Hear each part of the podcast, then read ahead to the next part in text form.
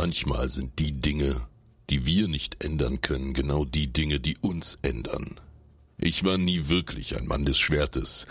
Ja, ich hasste es sogar, wenn der alte Jakob uns Knaben bis zur Erschöpfung trainieren ließ. Doch mein Vater Berthold bestand darauf. Ein Edelmann muss jederzeit Herr der Lage sein, und dazu gehörte auch der Umgang nicht nur mit der Feder, sondern mit dem Schwert.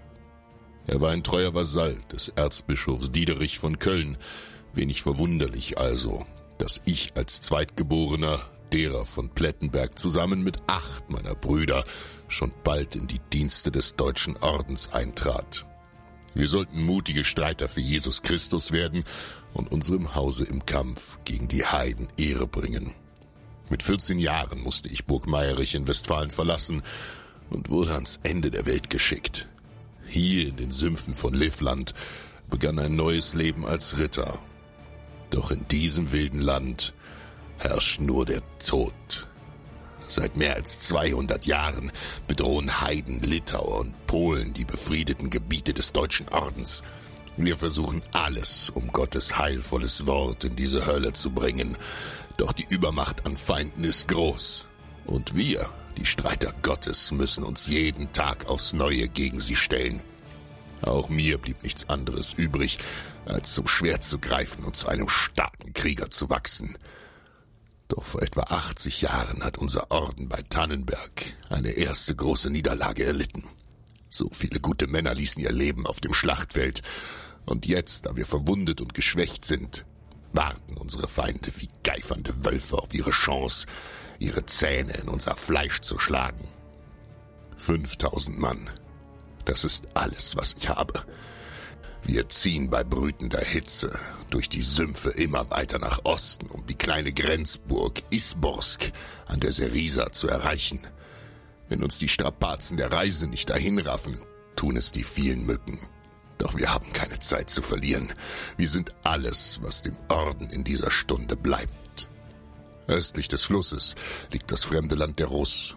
Und als hätten wir mit Polen und Litauen nicht schon genug Feinde, herrscht hier der grausame Großfürst Ivan Wasiljewitsch. Ivan hasst uns Deutschritter und die Livländer. Unbarmherzig eifert er nach Macht und Einfluss. Gierig schaut er auf die benachbarten Ländereien und stellt eine gewaltige Armee auf, um unser Land zu erobern. 18.000 Russ haben sich nach Westen in Marsch gesetzt und erklären dem deutschen Orden den Krieg. Als amtierender Landmeister von Livland rufe ich alle tapferen Männer zu den Waffen. Doch der Weg von Preußen bis in die Provinz ist weit und es dauert Wochen, bis genug Ritter hier eintreffen. So bleiben mir in dieser dunklen Stunde lediglich besagte 5000 Streiter aus den umliegenden Städten und Dörfern. Doch auch wenn unsere Lage gegen den übermächtigen Feind aussichtslos erscheint, höre ich immer wieder die Worte des alten Jakob. Wenn du zu schwach bist, musst du härter zuschlagen. Und bei Gott, wir werden zuschlagen.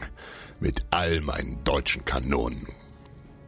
Es ist der 27. August 1501.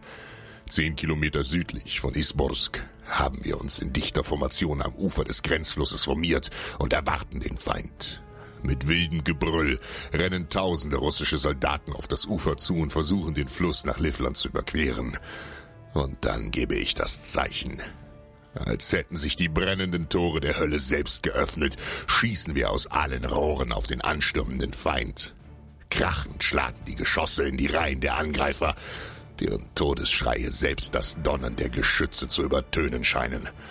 Auf jedem Meter sprengen die Kanonenkugeln tiefe Krater und zerfetzen die anrückenden Horden.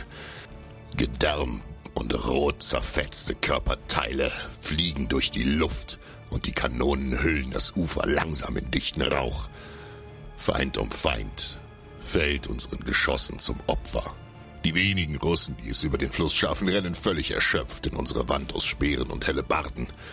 Ohne Gnade spießen wir sie auf, und ihr Blut färbt den Fluss rot. 18.000. Und doch dauert es nicht lange, bis wir den Großteil von ihnen getötet haben, noch ehe sie Livland betreten. Der Rest von ihnen flieht zurück in den Schoß ihrer Mütter.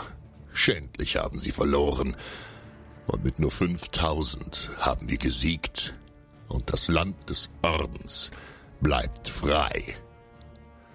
Es gibt nur eine Sache, die größer ist als die Liebe zur Freiheit. Der Hass auf die Person, die sie dir wegnehmen will.